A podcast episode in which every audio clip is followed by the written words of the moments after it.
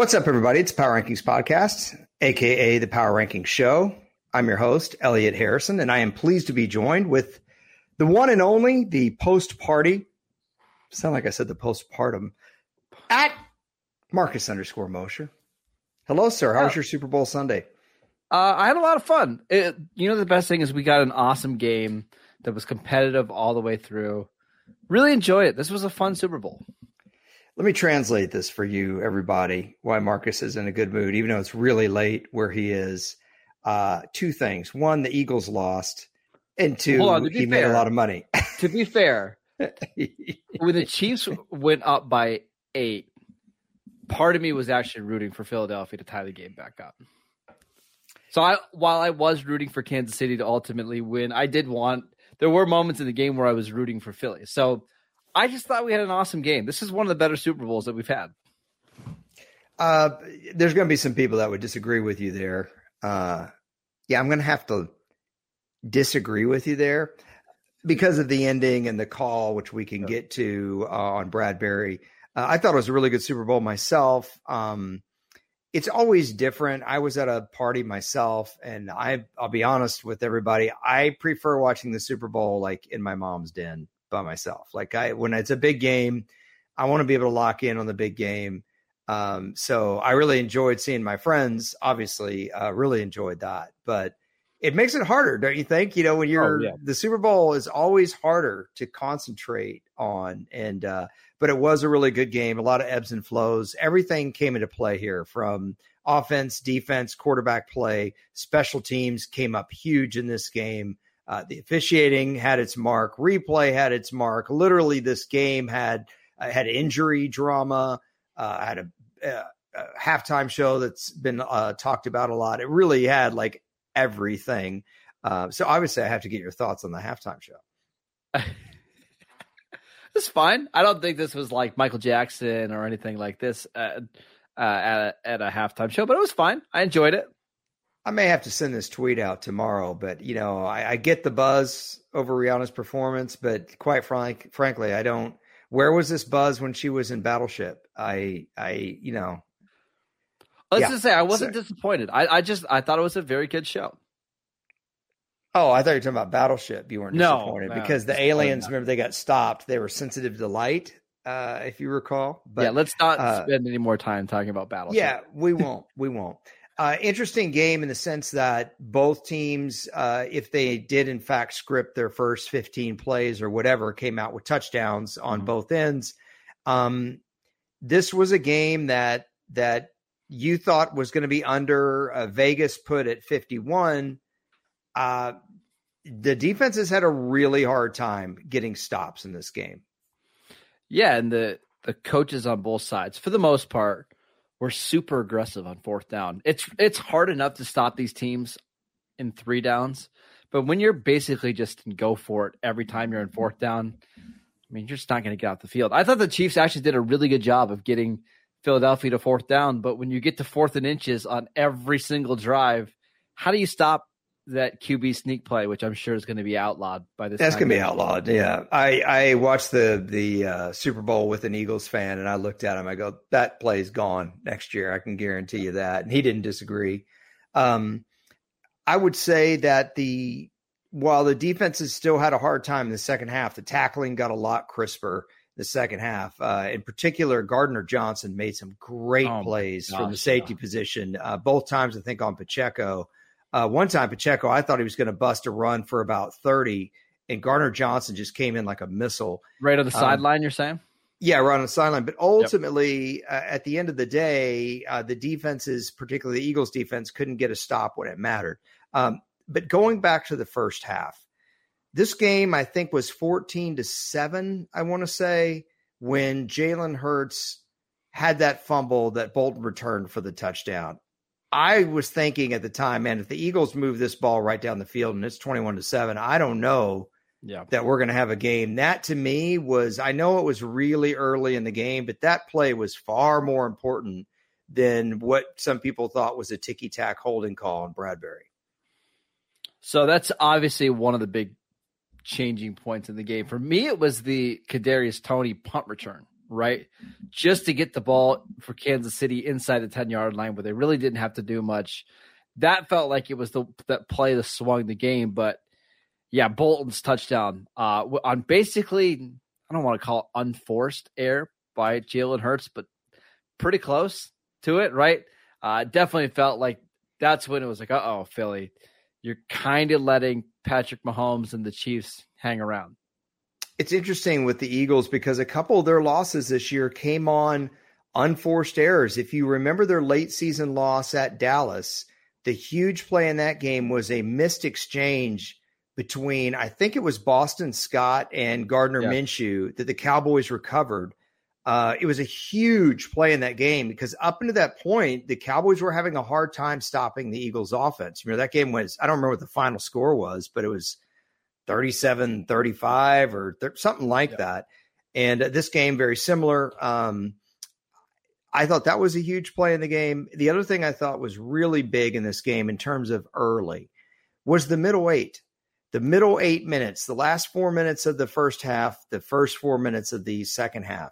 The Eagles didn't get a touchdown. They had a, a reception by Devontae Smith, I believe, called back. I actually didn't see that play. I listened to that play on the radio because I was in transit. Mm. But apparently they thought on the radio broadcast, everyone but Kurt Warner thought that that was going to be a catch, including the official that they had um, for Westwood One. Kevin Harlan thought it was going to be a catch, and then they put that back. And then the Eagles only got a field goal out of it. And then Chiefs get the ball second half. They go right down the field, Marcus. I thought that was a huge stanza in the game. Yeah, and actually I thought Philadelphia's clock management right at the end of half was not great. Jalen Hurts threw a ball underneath to, I believe, A J Brown, I think. And A J Brown got tackled, and they had to they let the clock tick down, called the timeout, kicked the field goal.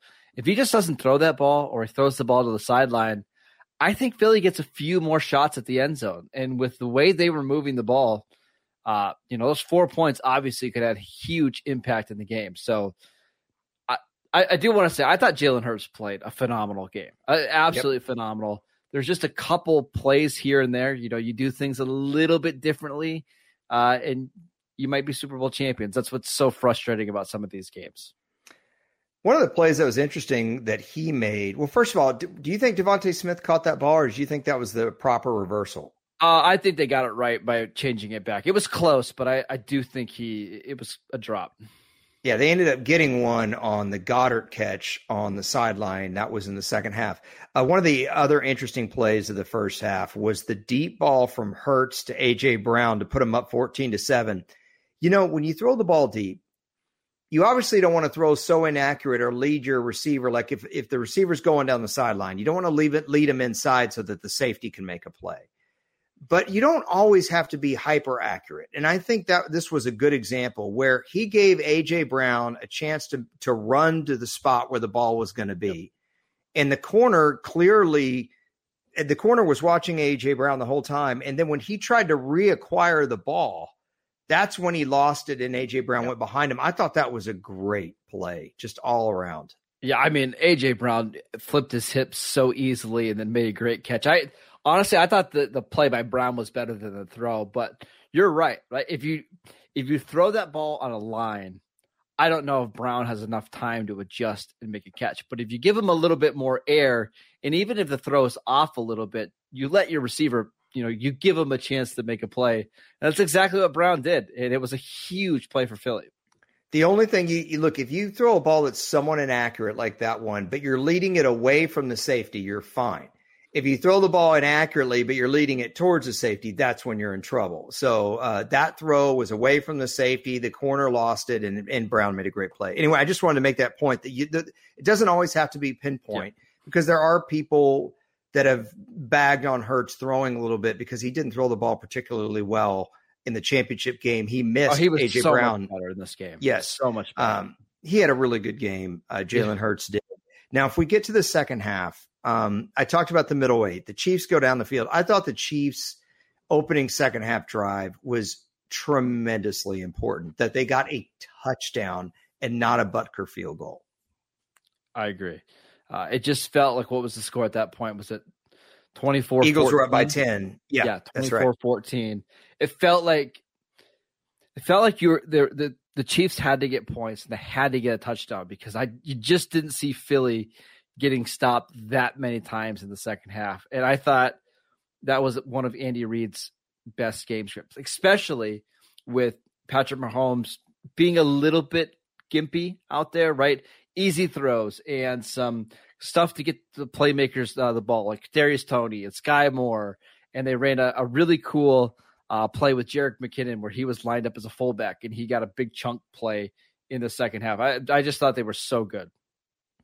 You talked about the competition committee taking away that rugby play. That's like an automatic. Yeah. I think the competition committee really, really, truly this time needs to look at the catch rule. Uh, it's not going to be talked about now, but I thought that was total B S. That was a Bolton touchdown, second half. I, did, I hated that call that they overturned the fumble. Chiefs return for a touchdown. Well, Here's what – go ahead. I, I had a friend ask me, if that play is into the end zone, does it count as a touchdown? Yes. Like if, if Miles Sanders catches that ball with two feet down but doesn't get the third foot down, is, do they count that as a touchdown? We saw this later in the game. So, again, I was watching with an Eagles fan. I didn't find out this guy was an Eagles fan until I until that play happened. And I said, that's a fumble for a touchdown. And the guy was like, no way. He argued so hard with me. I go, are you an Eagles fan? He goes, yeah, but it doesn't matter. And I said, okay.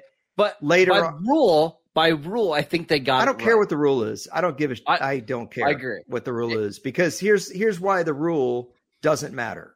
Normally the rules matter. Here's why the rule does not matter. Because the rule contradicts itself. And I'm going to tell you exactly how. Dallas Goedert's catch. Tell me the football move that Dallas Goedert made. It's a fair point. He didn't. He just got two feet down, right?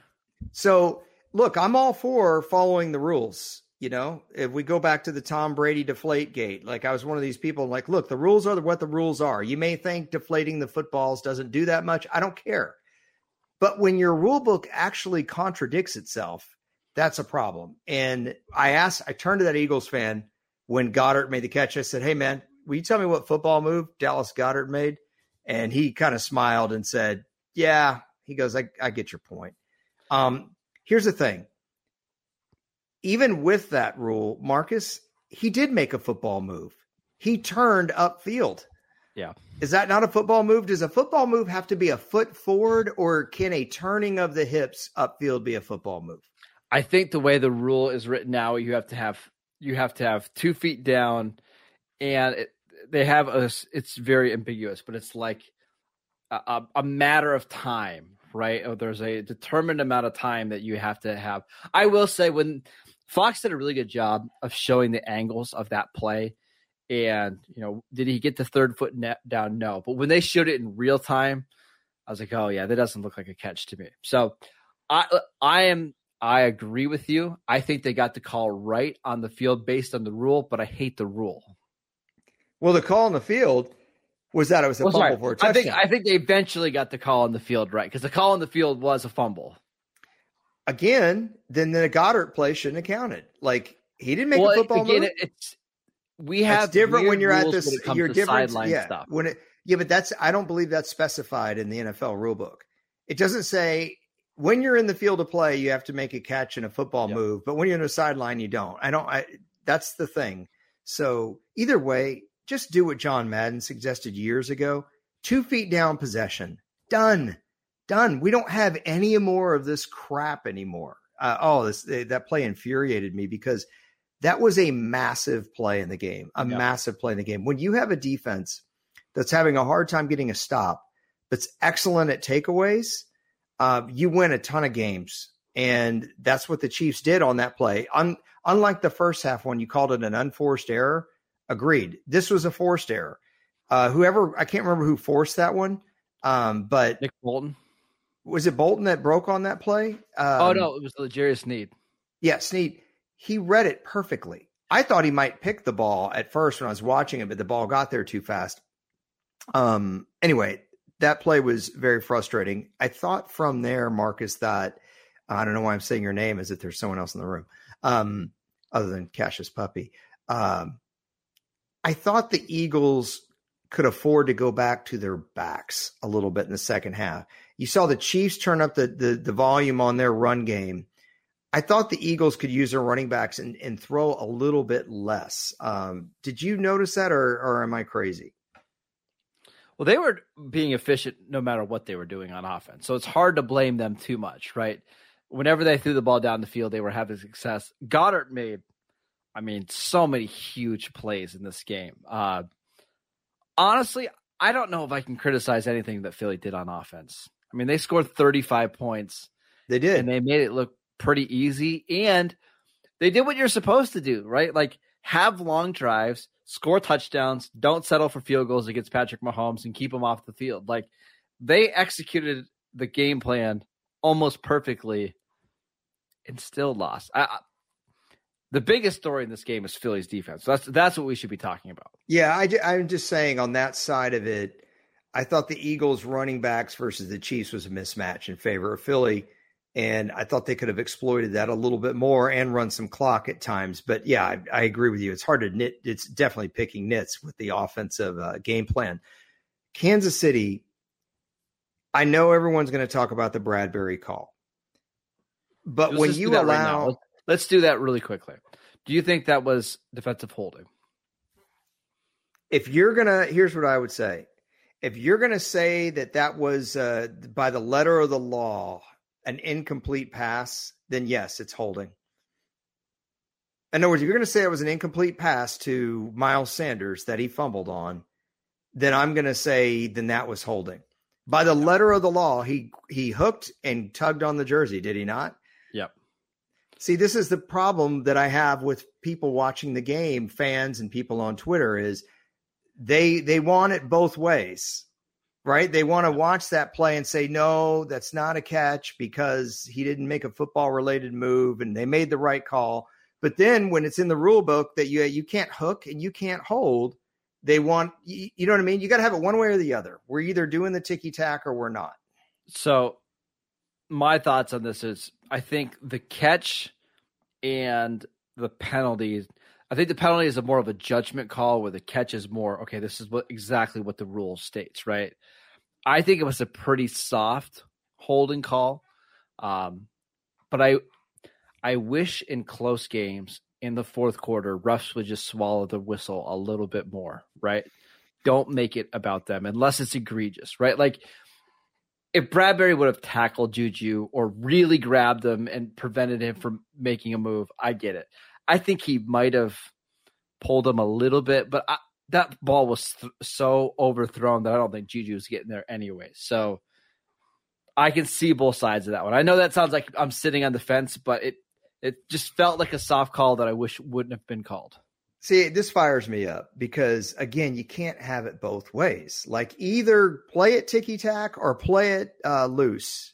Yeah. Don't choose. Wait, no, in the third quarter when it involves a defensive touchdown, we're going to play it by the exact rule. But in the fourth quarter when it involves the offense, we're going to – you see what I'm saying? Like that's problematic to me. I, I Do it just one way or the other. I just wish the, the officials would let these teams decide it, right? Let it, if, it only call it if it's egregious. But that's my point on the touchdown. Are you letting them decide it if you're you're saying, well, it was a football move, but it wasn't for two seconds. It only was for half a frame. So therefore, we're going to overturn the call. Is that letting them play? I, I don't feel like that in, is. In, in my opinion, I think, again, it's just my opinion. I think the Bradberry play was way more questionable than the Miles Sanders play. I don't, uh, because the Miles Sanders play was called a touchdown on the field, just like the Bradberry one. Now, if they had overturned an incomplete pass into a fumble return touchdown, I would agree with you. But we're supposed to have indisputable video evidence to overturn. And I think if you watch, you need to watch that play again, because you'll see that he clearly turns upfield, clearly. Um, he doesn't just catch the ball and get hit. He starts to turn his body. But on the Bradberry play, interestingly enough, Bradberry said after the game, I held him, and I didn't think the refs would see it. I tend to agree with you that I don't think he's get Schuster's getting to that ball, even without that little tug. Mm-hmm. At the same time, I have to say, you know, Carl Cheffers was your favorite, by the way. Uh did say, you know, I'm not before surprised the, that we had a game with a controversial ending with that with that guy leading uh, his crew. If we're going to be really specific to the rules, I do think we need to differentiate between pass interference and, and a pre-throw hold. That's a very specific call before the pass was thrown. That's a penalty whether or not the ball is deemed catchable or not. Yeah. Pass, pass interference is only the time is that's the only time you, you do that. So by the letter of the law, we can't consider your point, um, which I think is valid. Right. I, it, it just makes it all a little bit more complicated, but mm, and the I other just thing that we have some kind of controversy with it. That's all. I do too. I, here's a couple things about that, that maybe will make you feel better about it. Number one, and this is important for the viewers, when the referee makes that determination, he's not making it based on the end of the play. Correct. So he's not looking to say, oh, wait a minute, he would have never gotten there anyway, so I'm not going to call this. He's already reaching for that flag when the ball's in its descent. And then people go, well, then how come the flag came out after the pass was incomplete? Because it takes a second to reach back, pull the flag out of your pocket, and then you throw it near where the offense was. Um, mm-hmm. And honestly, sometimes the refs reach for the flag and they don't grab it cleanly. Kind of like when they turn their mic on, sometimes they don't turn it on cleanly. It happens, right. you know, and the game is so fast, it feels like it's forever. The other thing that I think could make you feel better about it is the Chiefs essentially went on four touchdown drives in the second half. Yeah. It's technically three touchdowns and a field goal, but that's because they declined going for the touchdown with the, at the end of the day, if you want to complain about a call, try mixing a stop in there somewhere. You know, I hate to be well, harsh, but that's kind of the truth, isn't it? Yeah. So that was my big takeaway from this game is maybe we should have seen this coming from Philadelphia's defense, because you look at how they performed against average to above average quarterbacks this year, and they struggled. Like um, I, I was looking at the, the things here. Uh, the Cowboys put up forty points on them when they had Dak Prescott. Jared Goff and the Lions scored thirty-five points against them. Uh, Trevor Lawrence only scored twenty-one, but they kept that game really close. Uh, you know, it, even Aaron Rodgers, as bad as he played this year, him and Jordan Love put up thirty-three against the Eagles. Whenever they were forced to play decent offenses, they really struggled. And it wasn't a surprise that Kansas City was able to score thirty-eight points in this game on eight drives. Eight drives. Yeah. There, there's only one game they had against a good quarterback where they played really well. That was Monday night against Minnesota. That's the only one. Kirk Cousins. Yes. Yep. Um, you know, I, I, I didn't like, let me just say this too. I didn't like the call at the end. I, I didn't like it. It, it, it made me feel a little bit like the championship games where I hated to see the N F C championship settled the way that it was. I hated to see the A F C championship settled with the bad officiating. And I hated that this one, because I think what would have happened without that call, tell me if you see it the same way. I think what happens there is Kansas City puts Butker on the field. It's going to be a short field goal. He nails it. Eagles have a buck and a half plus two timeouts. Kansas City's going to play prevent because they already got burned by Devontae Smith there, like in the third quarter, A J Brown earlier in the game. They're not going to let the Eagles get something deep like that. They'll let him take Goddard. One timeout, by the way. Still, they're going to give up twelve, fifteen, twelve over the middle. Philly gets into range for Elliott. It, uh, he hits it. They go to overtime. That's how I see the rest of the game playing out. I agree. Um, and that would have been really fun to have our own. But could Philadelphia have stopped Kansas City's offense in overtime? No. No, we also have the new rule, right? Which I think would have been kind of cool to see, where both teams get the ball no matter what. So right, right. So I think the key would have been, if you're one of the, if you're an Eagles fan, you're listening and you're like, "Hey, man, Elliot, you're totally wrong. The Bradberry call was awful. It decided the game." I think the question for you is, would the Eagles be able to score a touchdown in overtime? Because I think Kansas City was going. It reminded me of Kansas City Buffalo last mm. year. Um, Would the Eagles have been able to answer? Because I just don't see, I didn't see Philly's defense getting a stop late in that game if it went to overtime. Kansas City was having their way running the ball. I think Kansas City had maybe one hundred sixty yards rushing in this game. It had to be close to that, one fifty something. Uh, one fifty-one. Yep. one fifty-one. Who saw that coming? You know, um, what do you think the biggest play in the game was? Non-controversial, like non-overturn, non-penalty. I think it was the Kadarius Toney punt return, just because it flipped the field so quickly, and Kansas City scored what two, three plays later. Um, it just felt like it, it felt like a lot of the momentum had shifted, and once Kansas City got that touchdown, and they took a four-point lead, I think at that time, uh, or no, they was, it took, I think they took an eight-point lead. That's what that's mm-hmm. what gave them the eight-point mm-hmm. lead. It did feel like they were going to win this game. I think for me, if it wasn't that play, it was the Patrick Mahomes uh, scramble. Was it twenty-eight yep, yards, whatever it was? Um, I think was that third down that he did that, yep. or maybe it was second and long. Um, I thought he was going to slide as soon as he got the fir- first down, but he just kept on going. You know, I so at first I thought, you know, he was probably thinking he was going to slide and then realized he had more room. But then I realized he probably can't slide. It's no, really it hard to slide. It's uh, it is really hard to slide with cleats. You have to practice it. Um, it I talked about the Q B slide. Wasn't it Mark Sanchez that the Jets really worked on teaching him mm-hmm. how to slide because he was mm-hmm. taking so many hits as a rookie, and he was having trouble just being able to do it properly. I really wonder if your ankle's that banged up. By the way, I I, I think he had some help with that ankle. Just say that. He said he didn't uh, get a shot at halftime, by the way. Okay, I Can, right. can we do a, a a two minute Patrick Mahomes thing? Sure. Um, so he was named the M V P. Didn't put up monster numbers, but I got a take that I want to fire off. I, I, it's a half baked take, so I'm not completely sold on it yet. But that sounds like I most think, of your takes, so I don't think yeah, you I need know, the preamble. I think Mahomes played a near flawless game, but it wasn't all that impressive to me. Here's why. A lot of his throws were to wide open guys. Like the two touchdowns that he threw, the one to Sky Moore and the one to Kadarius Toney. I mean, there was nobody even close to him. Those are just awesome play calls by Andy Reid and Eric Bieniemy. Um, I, I, he had a couple nice po- plays where he stepped up in the pocket, found Travis Kelce, but I've seen, I've seen Mahomes play much more impressive games than this. But it's not, it's not to say that I think he's bad or anything. It's just this wasn't Mahomes' best game. I think there's nothing wrong with that take at all. I just would like to point out to you, this is exactly what I said about Dak Prescott against Tampa Bay. And you looked at me like I was crazy. And I was like, show me the high difficulty throw he made in that game. I said, the game plan, his receivers were wide open in that game, but that's okay. That's okay. That's still good quarterback play. He, he, he did.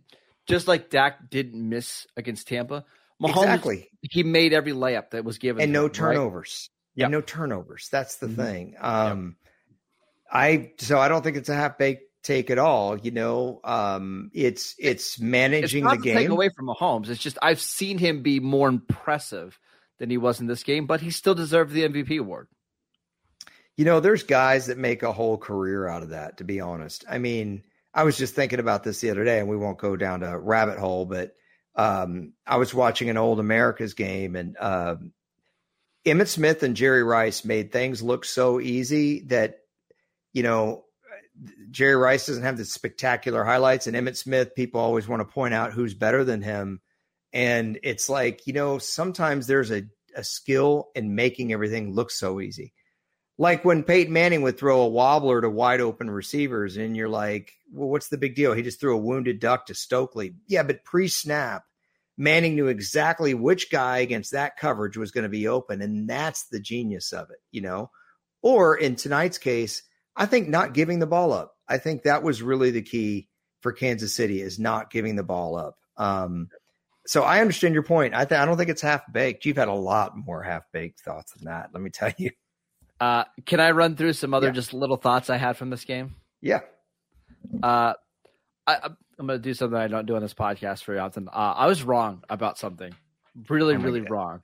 You don't I ever do. The, can I correct I, that? You don't ever do. Go ahead, please. Yeah. I thought when the Eagles traded for Robert Quinn right before the end of the trade deadline that he was going to be like this massive addition for them. He played two snaps tonight. too. It's weird. Like, it's just, I, I, I don't know what happened. He was a complete non-factor. Jordan Davis, their first-round defensive tackle, played ten snaps tonight. Like, I thought those two guys were going to be the key for them winning this game, and they basically did nothing. I mean, to that point, I think we should say, I know Patrick Mahomes won the M V P. I have no problem with that, but Kansas City's offensive line put on a clinic in the second half. Mm-hmm. Clinic. They didn't, well, they didn't give up a sack the whole game. This is a team that had seventy sacks during mm-hmm. the season. I mean, seventy sacks, like a good N F L season. Of course, seventeen games has now screwed all of us up, but a good seventeen game sack season for a team, I would say, is forty-five. Would you agree? Mm-hmm. Mm-hmm. Yeah. seventy. How many sacks did the Cowboys have this year? Quite a few, but nowhere near that many. Yeah, we talk about their pass rush all the time. You know, I mean, that's an insane number. The record, the N F L record is seventy-two, and that's by the eighty-four Bears the year before they went nuts. Yep. I mean, dude, to not get a sack tonight, to not allow a sack when your quarterback is hobbling around, pretty doggone impressive. And to run block, how many carries did the Chiefs have to get that one fifty-one? Do you have another box score up? twenty-six. twenty-six carries. Bro, that's six yards a carry. Almost. Yep. It's very close. Uh, you know. Yep. uh, actually, I was wrong. twenty-six carries for one fifty-eight yards, six point one yards per carry. And it's also important to remember Mahomes lost like ten yards on the last two kneel downs of the game as they were getting yeah. ready to kick the field goal. So they were actually averaging more than that. When you talk about guys that are new to their teams making contributions or not, how about Toney himself? You're talking about his kick return. You know, he had a big touchdown against Jacksonville uh, in that, mm-hmm. that kind of close game they played earlier in the year. He ended up being a contributor for that team this year. Obviously big tonight. Yeah, yeah, scored a touchdown, uh, had the big punt return. Still feels like they could figure out more ways to get him involved in the offense. But, uh, I mean, I should also mention Juju. I thought Juju, especially in the, sec- the second half, made a bunch of really big key plays for them. Um, I, it actually made me pretty happy to see Juju thriving for the Chiefs. So Pacheco had a nice game, which I want to tell you about. So Pacheco led uh, – both teams in rushing yards, seventy-six rushing yards. Mm-hmm. I'm going to read you the list of the last fourteen Super Bowl winners and their leading rushers. Are you ready? You tell me if you see yeah. the theme. Isaiah Pacheco, Cam Akers, Leonard Fournette, Damian Williams, Sony Michel, LeGarrette Blount, LeGarrette Blount, C J Anderson, LeGarrette Blount, three, that's three LeGarrette Blounts, Percy Harvin, Ray Rice, Ahmad Bradshaw, James Starks, Pierre Thomas. One of the things that I noticed about a lot of those guys early on in the list is it's not their first team. It's their second team. They're a pickup. It's not a guy they even drafted. Um, and then not a lot of high-profile backs there. Um, the most expensive back of those fourteen running backs was Leonard Fournette, who signed a one-year, two million dollars deal, deal with Tampa Bay in twenty twenty. That was even more than Leggy Blount. Yeah, that's more money. The most that Blount ever got in his three seasons was nine hundred thousand dollars from the Eagles. You know, we don't have a lot of great nicknames in sports anymore, football. You know, we don't have Crazy Legs Hirsch. We don't have Too Tall Jones, right? Yep. I like Leggy Blount. There you go. Uh, you clearly don't care maybe, at all about my hot maybe, nickname take.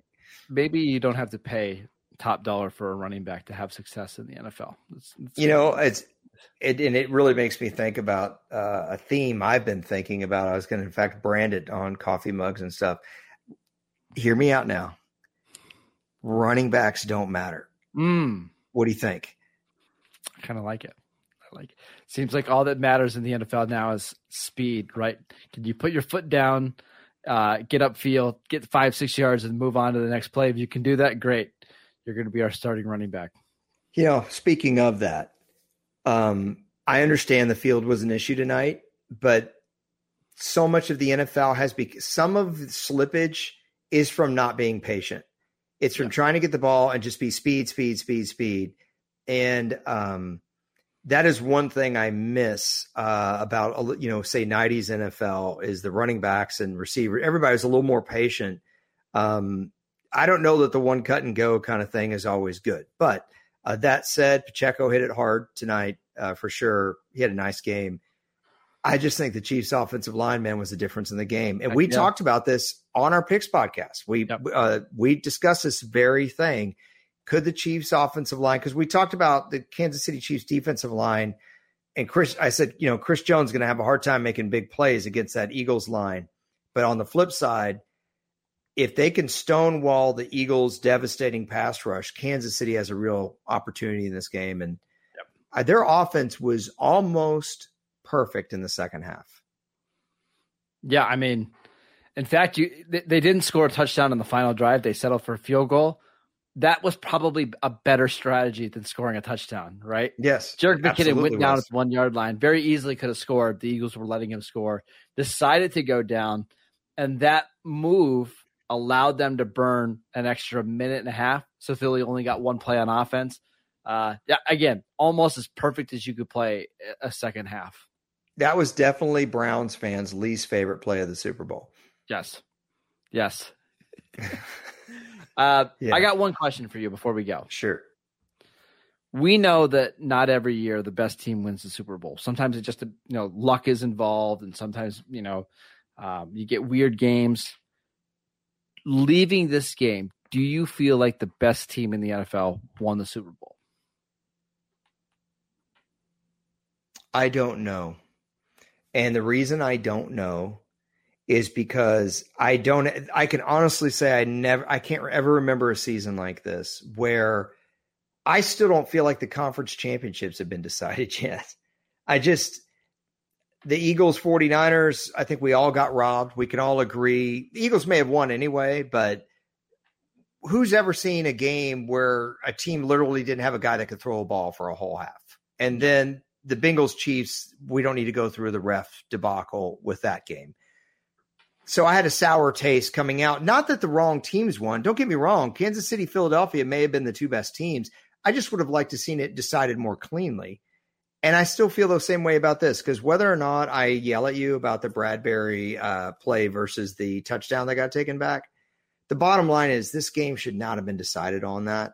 Mm-hmm. I, I wanted this game to go to overtime and let Kansas City's offense go win it and prove it, which I think they would have done. I think the Eagles might have scored a field goal and the Chiefs go and score a touchdown, and that's what would have happened. And that's fine. But I'd rather see that than the way it was. So I'm not, I no, I can't tell you that Kansas City was the best team in football. I, I tend to agree with you. My takeaway is that there's not a clear cut best team in the N F L from this season, right? Because Philadelphia easily won that game. Like, not a lot. You don't have to squint very hard to see a scenario where Philly wins that game. You mentioned the 49ers, and the Bengals beat the Chiefs during the regular season, and I think if they have some average officiating two weeks ago, they probably win that game.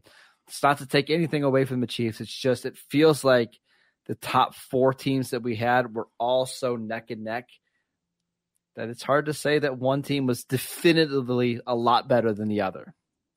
Yeah, and if you compare it to last year, what's interesting is last year I thought San Francisco should have beaten the Rams in the championship. And I thought the Bengals got absolutely gypped in the, that Super Bowl. But I do think that the Rams were the best team in football. as, yep. as odd as that sounds, you know, um, I feel more confident saying the Rams were the best team in the league in twenty twenty-one than I do saying the Chiefs are the best team in the league in twenty twenty-two. I agree with that. I agree with that. Uh, so, all, all in all, a fun twenty twenty-two season. Did you like this year?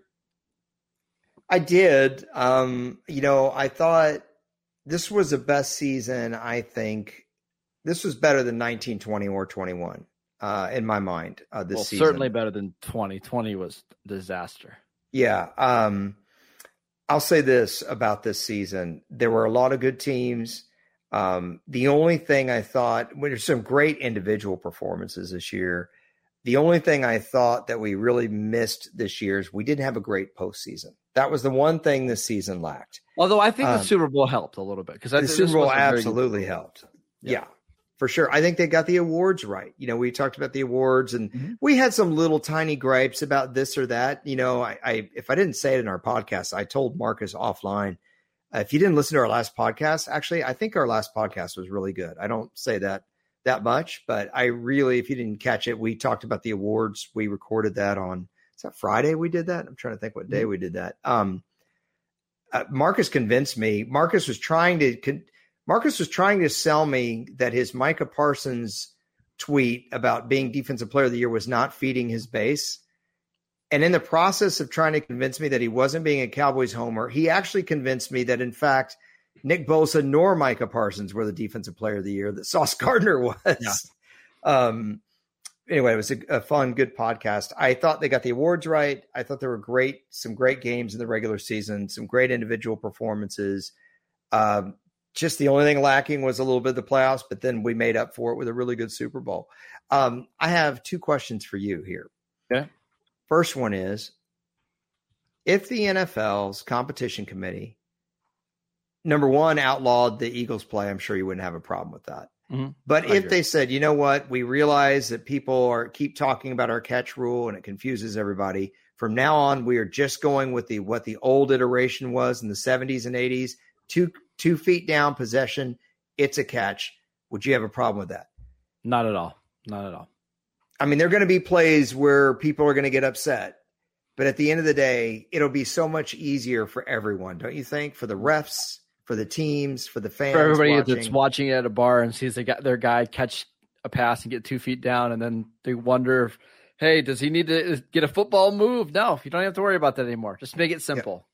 Yep. Two but. feet down, possession, catch. Boom. Uh, m- yep. My second question for you, is it fair to call the Chiefs a dynasty?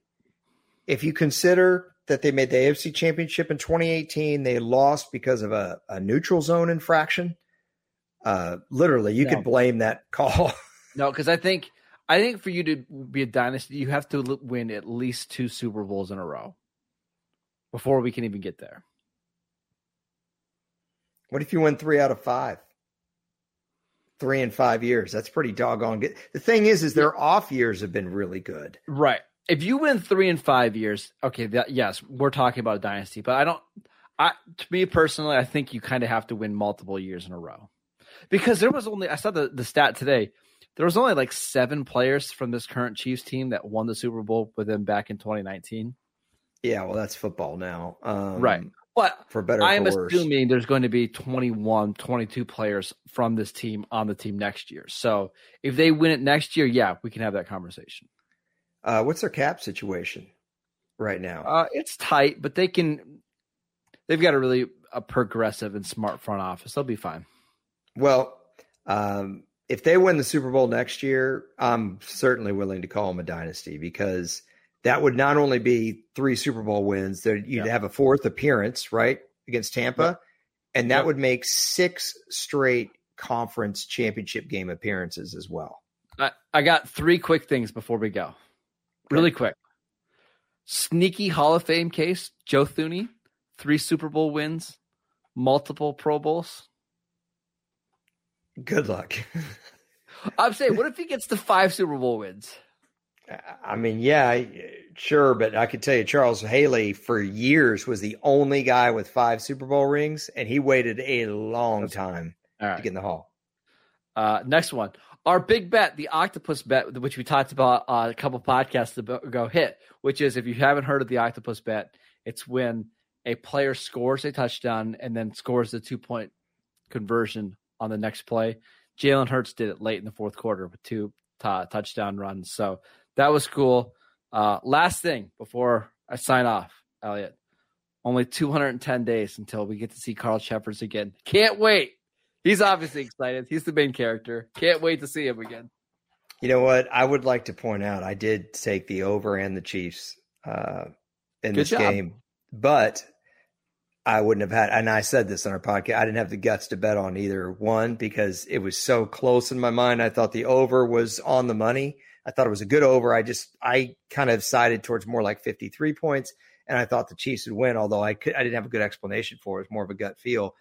Uh, the fact that you hit on the octopus bet is pretty stellar. That's pretty stellar. You deserve a lot of credit for that. So, Thank you. Uh, such a dumb bet. I, and and by the way, Eagles fans, uh, if you're upset about the last call, let me tell you, I feel for you. Certain, certainly nothing like that. It's just more for me how are we going to do? Are we going to, if we're going to follow the rule book, let's follow the rule book. If we're not going to follow the rule book and call it on field, then let's do that. But we can't just keep going back and forth. That's yeah. why I was so frustrated about the touchdown taken away and then the Bradberry call. But uh, all that being said, uh, a nice Super Bowl, great season. Uh, Marcus and I will be back um, in a couple of days, and uh, we're, I'm not sure what we're going to talk about. I, I kind of want to rank the Super Bowls and see if this makes my top ten. I'm, I'm okay.